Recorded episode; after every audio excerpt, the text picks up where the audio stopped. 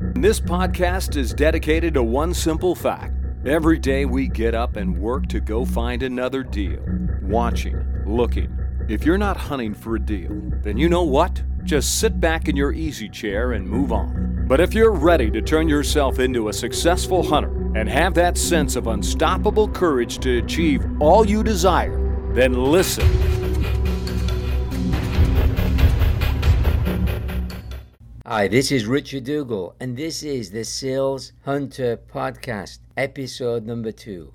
Many salespeople and business people they say, I'm looking for opportunity, and that's a good thing. Superstars look for opportunity, but they also create opportunities. I was on the phone calling a property owner who was interviewing five agents. It was a Saturday. I went over there, walked in the door.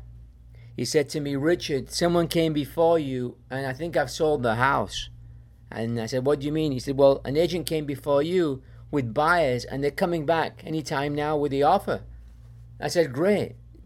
In the meantime, you know, show me the house. So I'm going around the house, taking a look. And then I sat down with him at the kitchen table and I said, That agent, do you know the agent? He said, No, they just came. And I said, So is it possible that agent has a relationship with the buyers? He said, Yeah, they're the same nationality and everything. I said, Okay, so you haven't got anyone representing you. And he said, What do you mean? I said, That's called a buyer agent. You need a listing agent to represent your interest and protect you. I said that you know that when the clauses are written on the real estate site, when we create an offer, they can be written for the benefit of the buyer or the benefit of the seller instead. And what we don't want is clauses in the offer that allow the buyer to get out of the deal right up until the last day. Number two, they're working for the buyer. The way they look for the hero is getting a good deal on your property, right? Hmm, he said, yeah. I said, you need someone to protect you. So I said to him, what we'll do is we'll we'll sign an exclusive. So when that offer comes, I'll represent you for a small fee. He said, fine, no problem. He signed it. The agent came back about 20 minutes later, and she saw me, and uh, she knows me from other properties I have, and she looked at me, and I said, thank you for coming to the property, and coming back with an offer. The property is currently listed and we're very happy to sit down and let's look at your offer. And she was shocked and a little bit angry. And she said, uh, okay, you know.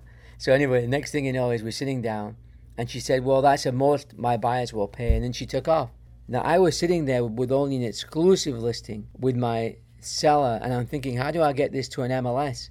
So I said to the seller, I said, right now you have that one buyer and we just heard that they're probably not going to go up in price, correct? He said, yeah. I said, so what if we get more agents in here? He said, yeah. And I said, that's called MLS. And I handed him the MLS form and he signed it. And within one and a half weeks, the property was sold. He bought something. But we created an opportunity. We didn't just sit there. So when you're out there, we got to have the mindset of not just looking for opportunity, but where can you create opportunity? Now, if you like this message, send it to any of your friends, colleagues. You know, let them know, text them, go to the Sales Hunter podcast. And if you want to learn more, go to persuasionmaster.com.